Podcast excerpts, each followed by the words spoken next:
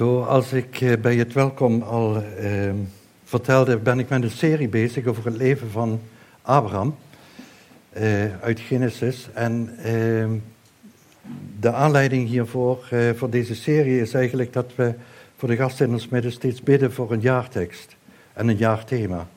En de jaartekst voor dit jaar is dat de Heere God tegen Abraham op 99-jarige leeftijd zegt in Genesis 17: Ik ben de Heere God, de Almachtige, wandel voor mijn aangezicht en wees oprecht. En aan de hand van, dit, uh, van deze jaartekst is het jaarthema uh, samenleven in zijn tegenwoordigheid.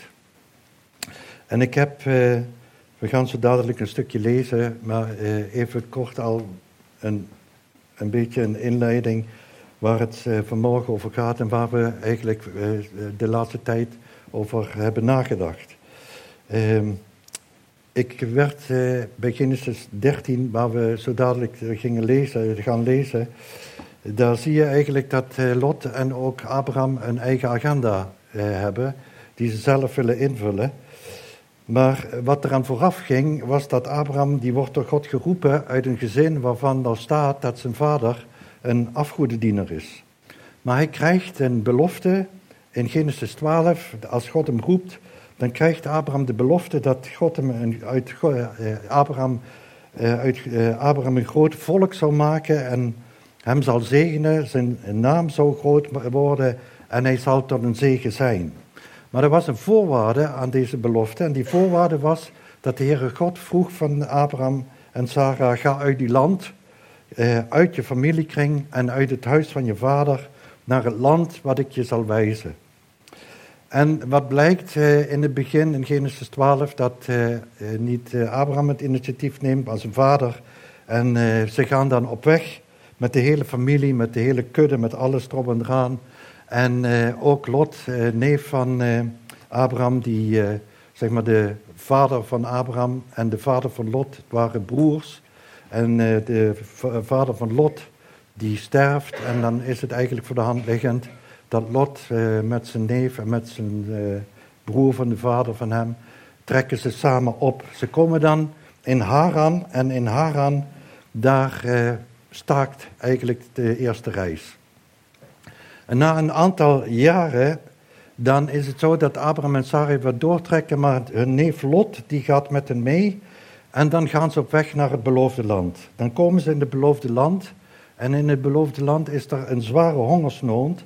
En dan neemt Abraham het besluit om naar uh, Egypte te gaan. Want Egypte is wel voedsel en de hele familie en de hele veestapel die trekt naar Egypte. En daar speelt zich een drama af. Daar hebben we de vorige keer over nagedacht. Het drama is namelijk dat Abraham, die vreest voor zijn leven. En dan zegt hij tegen Sarai, en dat is een helemaal manipulatief wat daar gebeurt. Hij zegt tegen Sarai, je moet mijn liefdesdienst bewijzen. En die liefdesdienst die is eigenlijk als volgt. Hij zegt, je bent een hele schone vrouw. En als de Egyptenaren zien dat jij eh, mijn vrouw bent, dan zullen ze mij vermoorden om jou tot vrouw te nemen. Dus zeg tegen iedereen, als we in Egypte zijn, niet dat je mijn vrouw bent, maar dat je mijn zus bent. Is een halve waarheid, omdat eh, zeg maar, ze hadden wel dezelfde vader, maar niet dezelfde moeder. Mijn halve waarheden zijn hele leugens, heb ik toen gezegd. En eh, de farao neemt Sarai tot vrouw en dan wordt de farao met zware plagen wordt die geslagen. En dan wordt dat hele plan van eh, Abraham wordt ontmaskerd en dan verlaten ze, moeten ze Egypte verlaten. En komen weer in het beloofde land en dan denk je, ze hebben hun lessen geleerd. Uh, maar dat blijkt dan toch niet zo te zijn, want ze komen in het beloofde land en dan, daar starten we zo dadelijk te lezen. En Abraham gaat wel met Sarai naar de plek waar het nog goed was. Daar had hij een altaar in de buurt van Bethel, had hij uh, zeg maar een altaar gebouwd. En daar gaat hij terug om daar de Heere God te ontmoeten. En dan ontvouwt zich een nieuwe episode die uh, zeg maar voor Lot en ook voor Abraham uh, en daar gaan we over nadenken, omdat ze eigenlijk hun eigen agenda gaan volgen en niet het plan van God volgen. En dat heeft grote gevolgen. Dat heeft grote gevolgen voor henzelf, maar in bijzonder voor degenen die bij hen zijn. En ehm, die, eh, daar gaan we over, samen over nadenken. En ik wil me die lezen, als je een Bijbel bij je heeft, Genesis 13, eh, vers 1 tot en met 18. Dat begint als ze, zeg maar, ehm, uit Egypte wegtrekken. En zo trok Abraham weg uit Egypte naar het zuiderland, en hij en zijn vrouw en alles wat hij had, en Lot met hem. En Abraham was zeer rijk aan vee, aan zilver en aan goud. En hij reisde van rustplaats tot rustplaats, vanuit het zuiderland tot aan Bethel, naar de plaats waar zijn tent eerst gestaan had, tussen Bethel en Ai. Naar de plaats van het altaar dat hij daar vroeger gemaakt had. En Abraham riep, daar de naam van de Heer aan. Lot, die met Abraham meeging, had ook klein vee en runderen en tenten. En dat land liet het niet toe dat zij bij elkaar woonden, want ze hadden veel bezittingen, zodat ze niet bij elkaar konden wonen. Er ontstond dan ook oneenigheid tussen de herders van het vee van Abraham en de herders van het vee van Lot. Bovendien woonden in die tijd de Canaanieten en de Ferizieten in het land. En Abraham zei tegen Lot, laat er toch geen oneenigheid zijn tussen mij en jou en tussen mijn herders en jouw herders. Wij zijn immers mannen die broeders zijn. Ligt heel het land niet voor je open? Scheid je toch van me af? Als jij naar links gaat, dan ga ik naar rechts. En als jij naar rechts gaat, dan zal ik naar links gaan. En Lot sloeg de ogen op en zag dat heel de Jordaanvlakte rijk aan water was, voordat de Heere Sodom en Gomorra te gronden gericht had. Want was zij in, in eh, de richting van Zoar als het hof van de Heere, als het land Egypte. Daarom koos Lot voor zichzelf heel de Jordaanvlakte en Lot trok naar het oosten en ze werden van elkaar gescheiden. Abraham woonde in het land Canaan en Lot woonde in de steden in de vlakte en zette zijn tent op tot bij Sodom. De mannen van Sodom waren echter slecht en grote zondaars tegenover de Here. En de Heere zei tegen Abraham, laat Lot zich van hem afscheiden. Nadat Lot zich van hem afgescheiden had, sla toch uw ogen op en kijk vanaf de plaats waar u bent naar het noorden, het zuiden, het oosten en het westen. Want al het land dat u ziet, zal ik voor, eeuwig, zal ik voor eeuwig aan u en uw nageslacht geven. En ik zal uw nageslacht maken als het stof van de aarde. Als iemand het stof van de aarde zou kunnen tellen, dan zou ook uw nageslacht geteld kunnen worden. Sta op, ga land door in zijn lengte en in zijn breedte, want ik zal het u geven. En Abraham zette zijn tenten op en ging bij de eiken van Marmer wonen, die bij Hebron zijn. En hij bouwde daar een altaar voor de Heer. Vader, we willen u zo bidden als we over dit gedeelte nadenken, dat u tot onze harten wilt spreken. Dat het niet uh, beschouwelijk is, dat we niet uh, uh, alleen zien wat er gebeurt met Abraham en Lot, maar wat dat ook voor ons als een spiegel mag zijn, dat we daarin mogen kijken en dat u onze harten toetst. We willen u zo bidden tot ons te spreken, Heer. We bidden die fluisterende stem van de Heilige Geest, dat die ons zal raken, zodat we van binnenuit veranderen naar het beeld van uw Zoon Jezus Christus. Dat we echt die uitnodiging waar we zo mee bezig zijn, dat die ons uitnodigt te wandelen voor uw aangezicht, maar ook oprecht te zijn. Oprecht naar u, oprecht ook naar onszelf toe en oprecht naar die mensen die ons omringen. Ik bid zo dat u wilt spreken, Heer, door alle woorden die ik zal gebruiken, dat uw stem wordt verstaan. In Jezus' naam. Amen.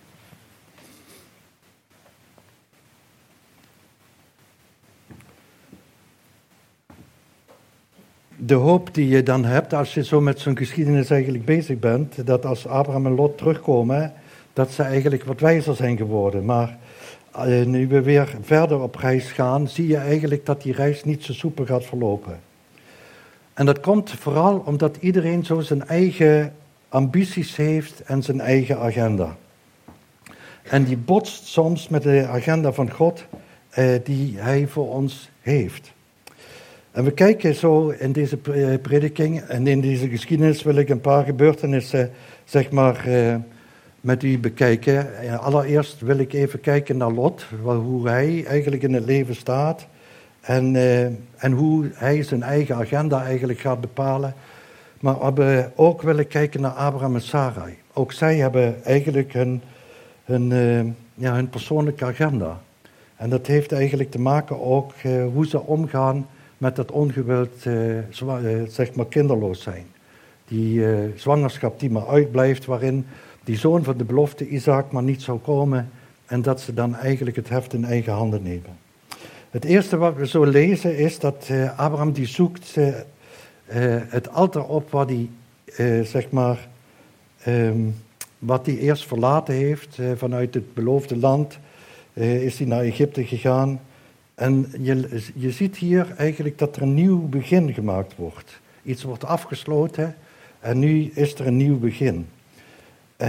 En, maar dat nieuwe begin, dat had ook te maken met dat de Heere God had hem gevraagd om, uh, zeg maar, die voorwaarden om die beloftes hem te geven was, een van de voorwaarden was, ga uit je familiekring. En Abraham moest loskomen van Lot. Zoals ik al zei, was de vader van Abraham, was een broer van de vader van Lot. En die was heel vroeg overleden, die broer van, of de, ja, die vader van Lot. Dus eigenlijk had hij een vervangende familie gevonden in eh, de familie van Abraham. Vandaar dat hij dus ook direct met hen optrekt. En het opvallende is, als je goed geluisterd hebt, dan is, konden ze niet bij elkaar blijven wonen eh, vanwege hun bezittingen, vanwege het vee. En Abraham die hakt de knoop door en hij zegt deze twee bedrijven en deze twee families, die moeten uit elkaar. En dan doet uh, Abraham zijn neef Lot een heel gul aanbod. Hij mag kiezen. De reden staat, laat er toch geen oneenigheid zijn tussen mij en jou en tussen mijn herders en jouw herders. Wij zijn immer mannen die broeders zijn. En dat is zo bijzonder dat uh, het bezit van Abraham is hem geen ruzie waard. Weet je, dat is al eigenlijk de eerste uh, bijzondere last. Het is hem niet waard dat er die broederband die er is tussen Abraham en Lot, die is hem zo kostbaar dat de bezittingen hem dat niet waard zijn. Die persoonlijke band die hij heeft met zijn neef staat boven de agenda om rijk te worden en zakelijk succes. En hij zegt tegen Lot, ligt, ligt het land niet voor je open. Nou, Lot laat zich dat niet twee keer zeggen. De Jordaanstreek die biedt een geweldig perspectief, is rijk aan water en de keus is snel gemaakt. En Lot gaat wel voor persoonlijke voorspoed. Hij gaat wel voor rijkdom, wat heel hoog op zijn agenda staat. Het komt helemaal niet bij hem op om te vragen aan, de, aan eh, zijn, uh, zeg maar, uh, zijn oom uh, of hij ter wille, omdat hij de oudste is, of dat hij zeg maar de, aan zijn neef, ehm, dat, hij, dat hij zegt van, eh, jij hebt die belofte van God ontvangen en je bent ouder, laten we het zo doen, kies jij. Nee, hij kiest zelf en hij eh, kiest voor het rijkste gebeuren. Hij kiest eigenlijk om te gaan wonen in het wat het meeste succes zou kunnen beloven. En dan staat er dat Lot breekt op en hij slaat de tenten op bij Sodom en Gomorra. Dat is een vruchtbare streek, maar ook een goddeloze streek. In Genesis 13, vers 13 staat: De mannen van Sodom waren echter slecht en grote zondaars tegenover de Heer. En je ziet dat de eigen agenda van Lot met zijn verhuizing een keuze is die zijn geloof gaat ondermijnen. Dan hij brengt uh, zich en, zichzelf en degenen die bij hem zijn, brengt hij in het gevaar, in groot gevaar door zijn hebzucht. En later zie je in Genesis 14 dat hij niet tegen de stad aan woont, maar dat hij in de stad is gaan wonen. En de mensen waarmee hij zich omringt, zijn, zijn mensen die eerstens geen tijd hebben voor God, maar echt ook goddeloos zijn. Je vindt in het Nieuwe Testament, in Lucas 17, vers 28, waar de Heer Jezus iets vertelt over zijn terugkomst en hoe de aarde dan zal zijn, dan laat hij iets zien wat eigenlijk de mensen in beslag hebben genomen. En dan zegt hij, de mensen worden in beslag genomen zoals dat was in de dagen van Lot en zoals het was in de dagen van Noach. Op dezelfde manier. En die manier is op dezelfde manier ook zoals het gebeurde in de dagen van Lot. Ze aten, ze dronken, ze kochten, ze verkochten, ze planten en ze bouwden. En weet je, als je over deze dingen in eerste instantie nadenkt, uh, daar is niks verkeerds aan om zeg maar te eten, te drinken, te kopen en te verkopen, te planten en te, en te bouwen. Dat zijn op zich goede dingen.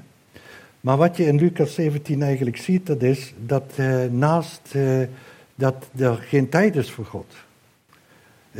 het goede wat God geeft is ingewisseld voor het beste. Het beste is om bij aan zijn voeten te zitten en daar is geen tijd voor. Nou, als de Heer Jezus dus in Lucas 17 het heeft over zijn terugkomst, dan vind je daar twee kenmerken. In Matthäus 24, waar we omringd zijn, eh, is met oorlogen, epidemieën, eh, aardbevingen eh, en de druk die op Israël is en de vervolging van christenen. Nou, dat is gaande nu. Daar hoef je de krant maar op te lezen. Dan zie je wat er allemaal om ons heen gebeurt. Maar een ander kenmerk is dat de mensen geen tijd hebben meer voor God. Dat staat in Lucas 17. En in die entourage eh, wordt, eh, zeg maar, eh, Lot, eh, komt hij terecht. En dat brengt heel veel lijden met zich mee. Als je je omringt met mensen die Christus niet kennen, dan brengt dat heel veel lijden met je mee. Petrus schrijft er namelijk over. Petrus schrijft later als dat eh, Lot zwaar lijden te maken heeft. In 2 Petrus 2, vers 7 en 8, daar staat, en als God de rechtvaardige Lot, en ik vind het zo bijzonder dat over Lot eh, eh, ook in het Nieuwe Testament geschreven wordt, dat hij een rechtvaardige was. Iemand die echt God eh, diende, die God lief had. Maar door zijn verkeerde, verkeerde keuzes eh, en eh, zeg maar een eigen agenda van rijkdom en voorspoed, leed hij, eh, die leed onder de losbandige levenswandel van normloze mensen.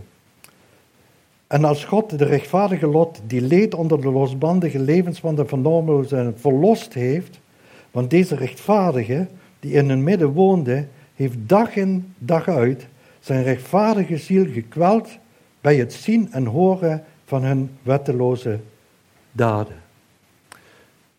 Ik, dat is zo'n indringende waarschuwing eigenlijk. Eh, zo, eh, zo indringend vind ik dat, dat die keuze die hij maakt, de agenda die hij heeft, dat dat tot een kwelling wordt. Zijn eerste gedachte om te kiezen voor rijkdom en voor welvaart en geluk beschrijft eh, Petrus dat hij terechtkomt in een immorele leefwijze van de mensen in zijn omgeving. En dan de rechtvaardigheid van Lot wordt toch beschreven. En dat blijkt namelijk, waaruit blijkt zijn rechtvaardigheid? Dat blijkt dat hij lijdt eronder. Hij lijdt onder datgene wat hij ziet in zijn omgeving. En weet u, ik weet niet of u dat kent, dat hij lijdt om wat er gebeurt in onze omgeving. Dat is aan de ene kant in het groot, als ik dan kijk naar de aardbeving in Turkije, het verdriet wat daar zich eigenlijk afspeelt, de hongersnoden die uh, daar zijn op de wereld, maar ook in je eigen omgeving. Uh, zonder dat er een direct veroordelend hart is. Je kunt uh, zeg maar heel veel veroordeling in je hart eigenlijk dragen. En dat is wat anders als te lijden om de immoraliteit van mensen, om de lastbondigheid van mensen die in Genesis 19 eigenlijk beschreven staat. En Lot, die leed daaronder. Die kwijnde eigenlijk weg. Het matte hem af. En Lot was dus verhuisd op grond van zakelijke overwegingen. Hij had zijn eigen carrière gevolgd, volgd. Zijn eigen persoonlijke welvaart was cruciaal voor zijn keuzes. Maar dat rijk zijn en die zucht naar meer, die had hem gebracht in een situatie waarin hij eigenlijk gekwaald werd en zich afmatte. Hij was rechtvaardig, eh, maar zijn keuzes waren niet sterk. De keuzes waren, brachten hem in een hele gevaarlijke situatie. Die keuzes die hadden gevolgen voor zijn vrouw en voor zijn kinderen. Ze dragen die gevolgen en uiteindelijk wordt de vrouw van Lot fataal.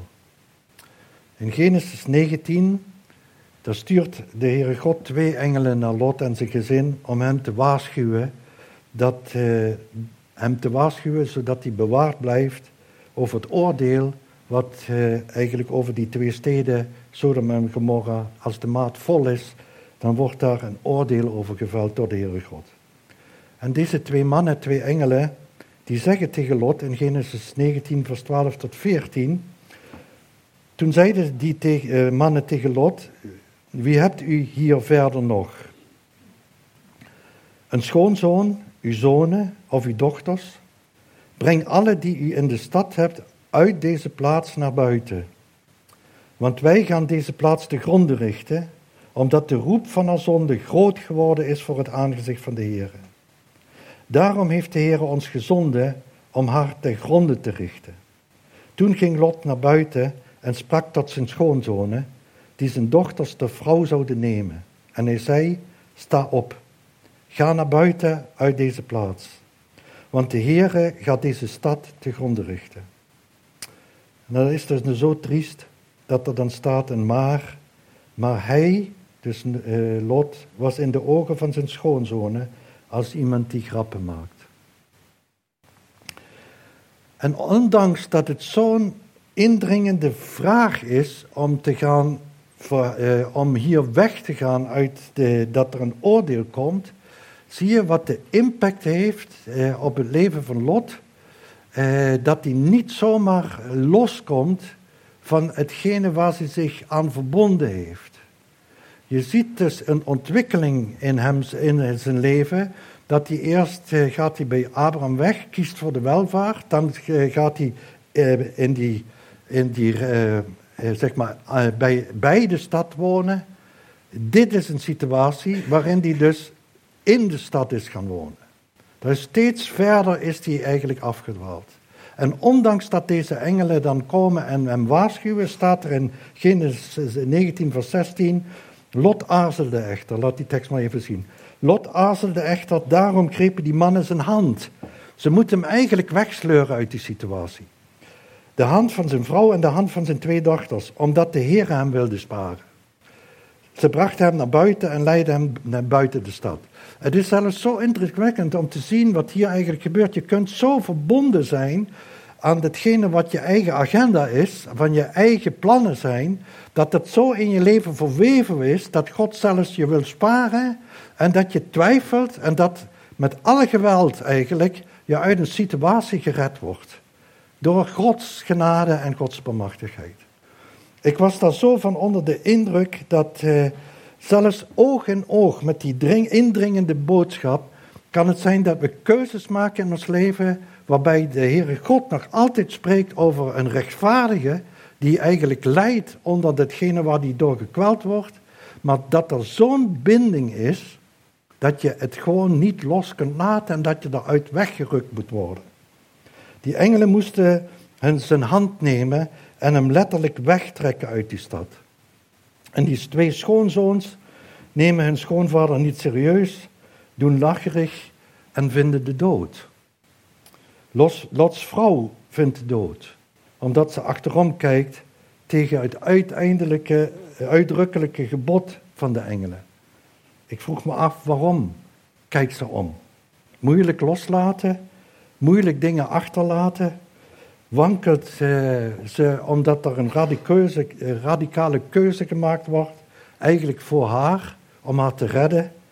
Omdat God, en ze zich nog afvraagt, is God wel te vertrouwen? Is God wel te, uh, moet ik God wel gehoorzamen?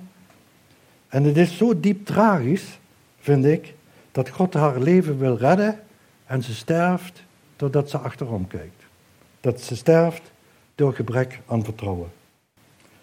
En dan zie je eigenlijk in Genesis 19 dat uiteindelijk heeft Lot het leven aan Abraham te danken. Want en dat is zo bijzonder om voor mensen op de bres te staan. Als je ziet dat iemand in zo'n situatie is, waarvan je denkt hij volgt zijn eigen agenda. Hij heeft zijn eigen plan. Dan kun je op twee manieren reageren. De eerste eh, reactie is eigenlijk dat je iemand veroordeelt. Dat je zegt, de, ja, hij heeft te, te maken met de gevolgen van zijn eigen zonde. En dat doet Abraham niet. Ik vind het echt indrukwekkend wat er gebeurde. In Genesis 19, vers 29, daar staat dat, en het gebeurde toen God de steden van deze vlakte te gronden richtte, dat God aan Abraham dacht. Hij dacht niet aan Lot, maar hij dacht aan Abraham. Daarom leidde hij Lot uit het midden van de verwoesting toen hij de steden waarin Lot gewoond had ondersteboven keerde.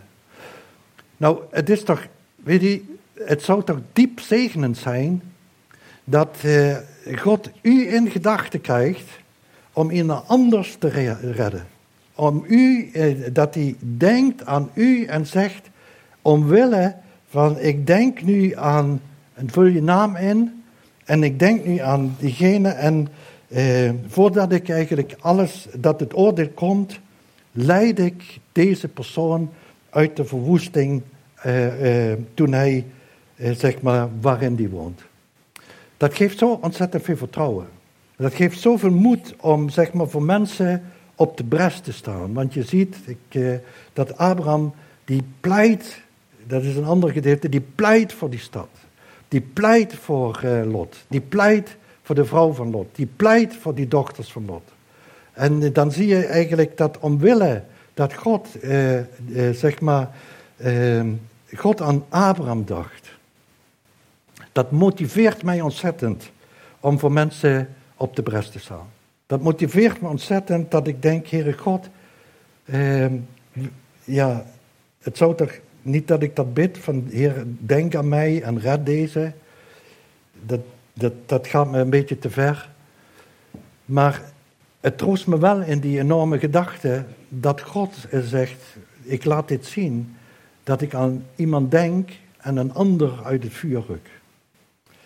Weet je, we leven in een maatschappij en dat is eigenlijk uh, ja, zo, zo, uh, zo moeilijk als je het hebt over agenda's en als je het hebt over plannen maken. En als je het hebt het eh, leven in eigen hand nemen, dan is het zo, dat lijkt wel zo te zijn dat we in een maatschappij leven waar uh, heel moeilijk grenzen en beperkingen worden geaccepteerd. Ik moest zo denken bij deze preek, ik eh, ben nu 70 en dan dacht ik aan de tijd uh, van mijn eigen ouders en de ouders van Rietje.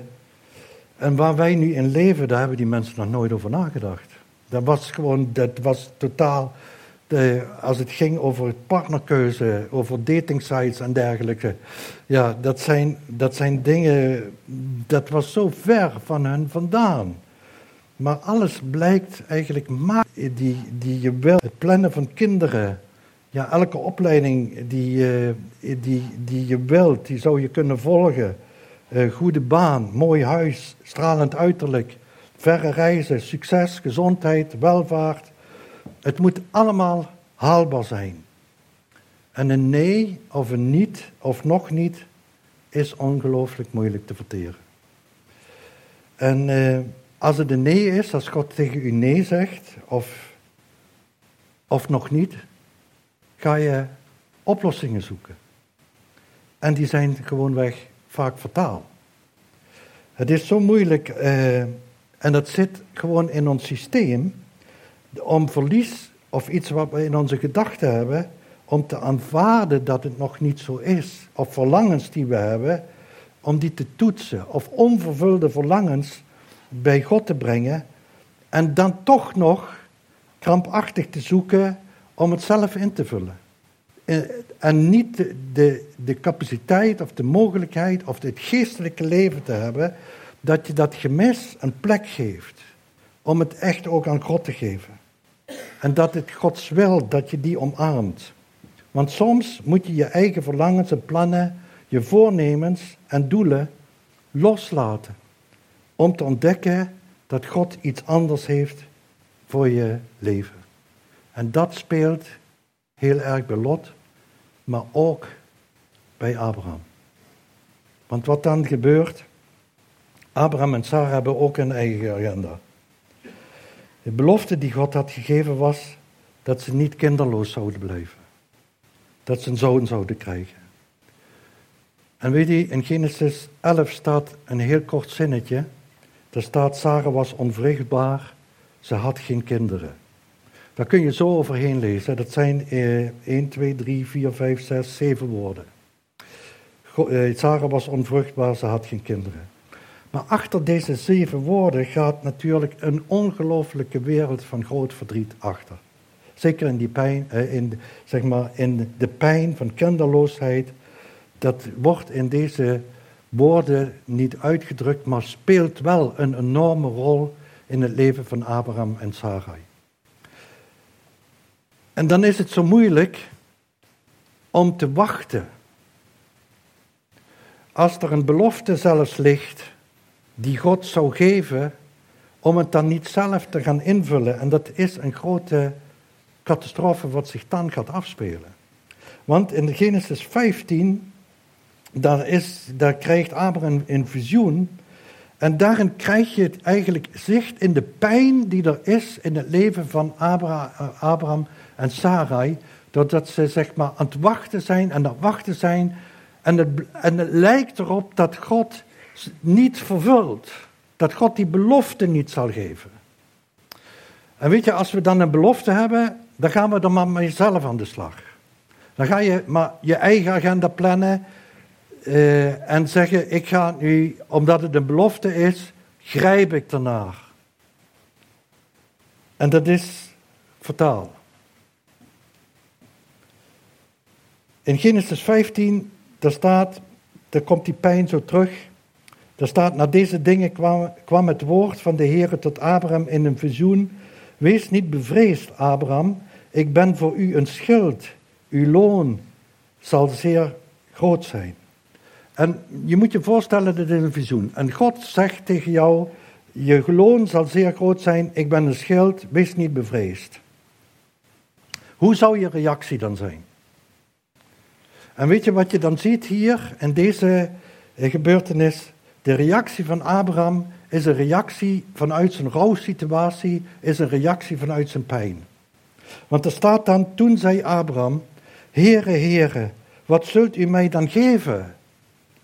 Aangezien ik kinderloos heen ga en de bezitter van mijn huis deze Eliezer uit Damascus zal zijn. Verder zei Abraham, zie, mij hebt u geen nageslacht gegeven. En zie, iemand die in mijn huis geboren is, zal mijn erfgenaam zijn. God, wat God hem aanbiedt, is, ik ben, wees niet bevreesd. Abraham, ik ben voor u een schild. Uw loon zeer groot. Je loon zal ontzettend groot zijn. In een visioen. En de reactie is, ik heb geen kinderen. Ik heb pijn. Ik heb moeite. Als God hem nadert, is uh, zijn pijn het gemis van die kinderloosheid. En dit gemis en pijn is zo prominent aanwezig in zijn leven dat Abraham mist de grootste ontmoeting, die grote heerlijkheid van de ontmoeting tussen hem en zijn schipper, schepper. En zijn, zijn geluk is afhankelijk geworden van hetgene wat hij niet heeft. Daar moeten we echt, je moet er eens echt goed over nadenken. Ik moet er zelf ook goed over nadenken. Dat God zich openbaart in zijn zoon, dat hij eigenlijk zijn heerlijkheid toonde in ons leven, dat we een ontmoeting met de Allerhoogste mogen hebben aan het kruis van Golgotha, dat God zichzelf openbaart in zijn zoon en het gemis wat ik heb in mijn leven overspoelt dit alles. En het is begrijpelijk, maar alles wat beloofd is en wordt, wordt hieraan ondergeschikt gemaakt. En hij en Sarah zijn ongelukkig. De pijn, de persoonlijke verlies weegt veel zwaarder dan wat God belooft. En Abraham wordt beheerst door datgene wat ze niet hebben, door wat ontbreekt. En dan gebeurt datgene wat zo vaak gebeurt in een leven. En dan nemen we het in eigen hand.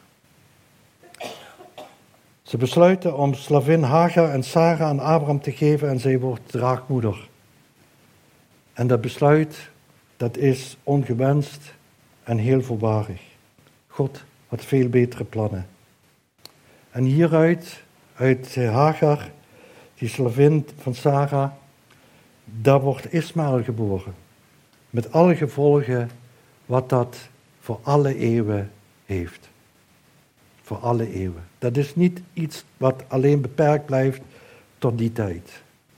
Want uit Israël komt een volk wat steeds zal opstaan tegen Israël.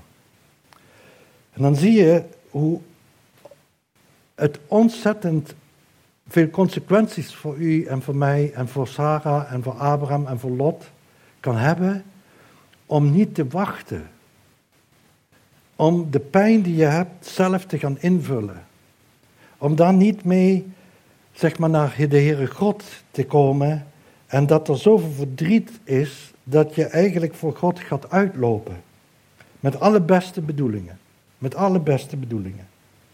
Door dat ingrijpen komen er zoveel nieuwe problemen die verder gaan als ze ooit had kunnen denken, als ze ooit hadden kunnen denken. En je ziet dat bij de levens van deze rechtvaardige mannen, dat ze door ongeduldig vooruitlopen en door hun eigen agenda te, eh, te gaan bepalen en het heft in eigen handen te nemen, dat dat zeer, zeer te betreuren is. Er komt zoveel narigheid uit voort en zoveel mensen om hen heen en de geslachten daarna zijn de dupe van deze voorbarigheid. En nu?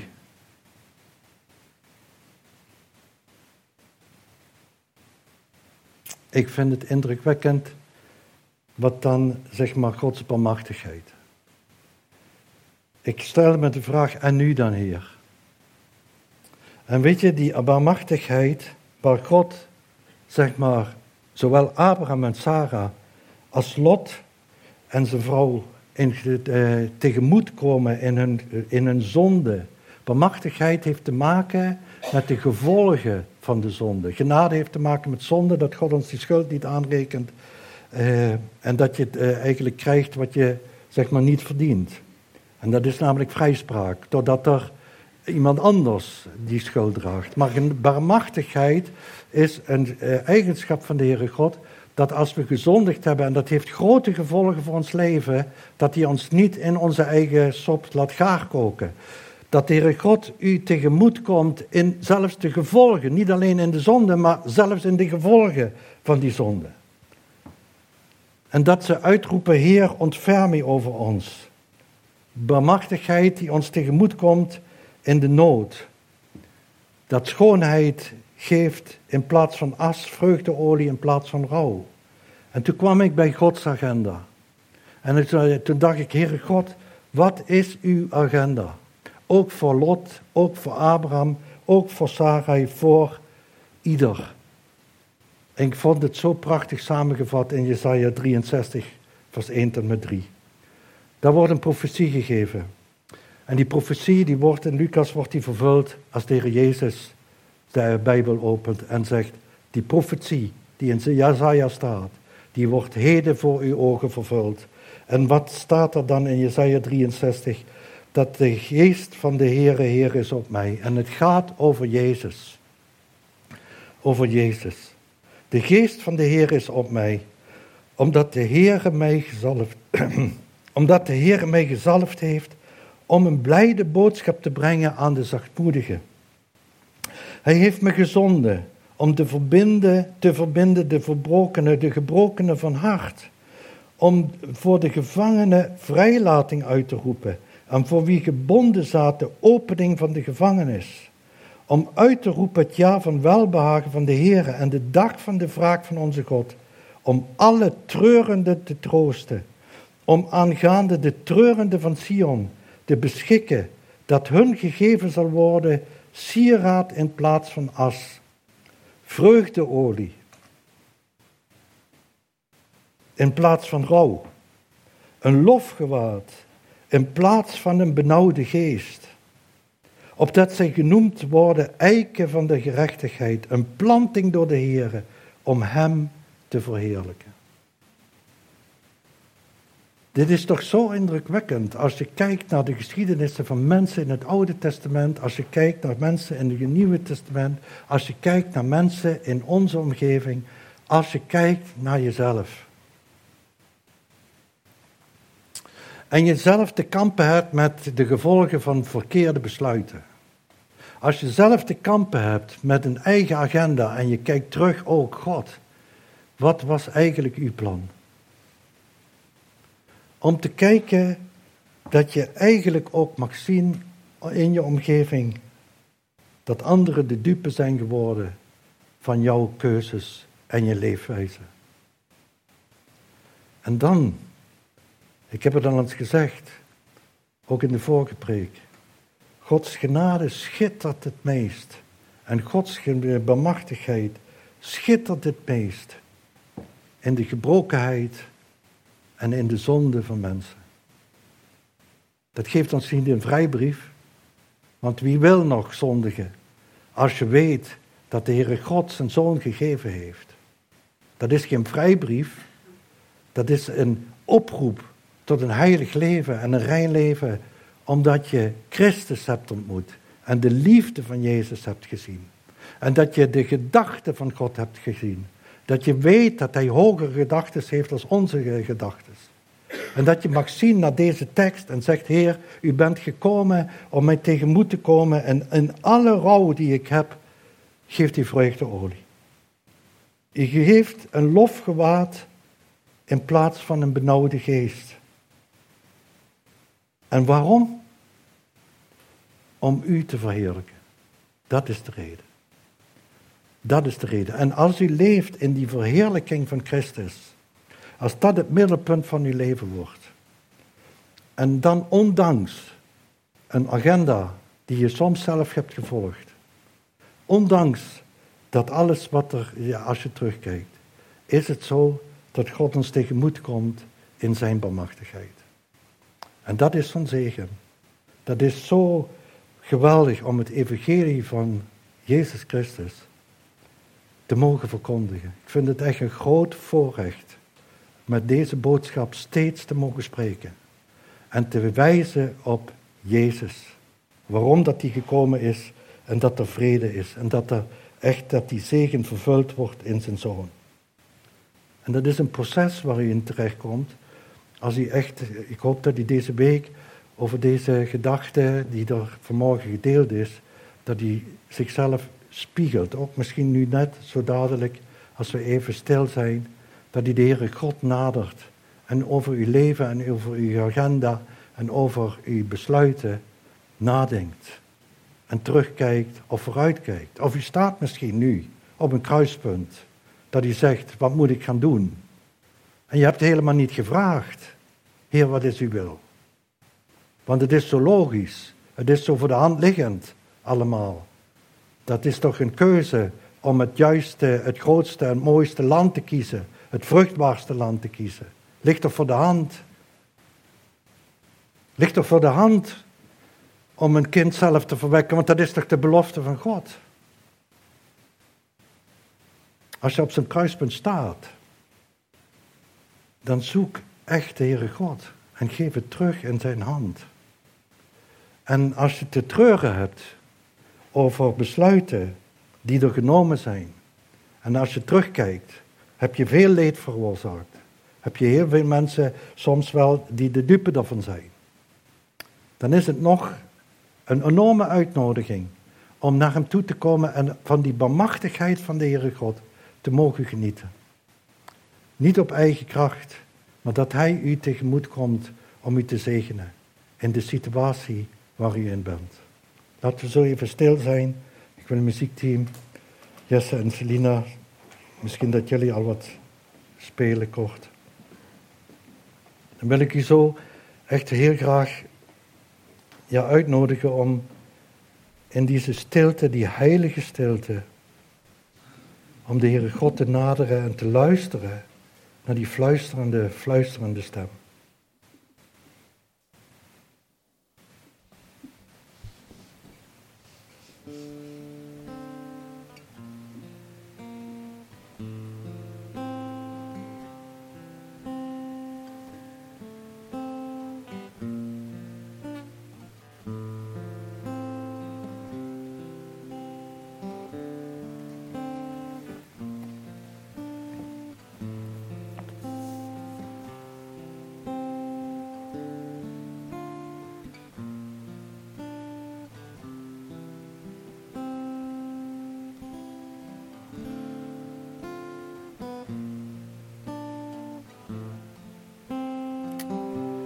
Ik wil u zo uitnodigen om te gaan staan. We willen een lied samen zingen als verwerking, waarin de genade van de Heer Jezus zo centraal staat.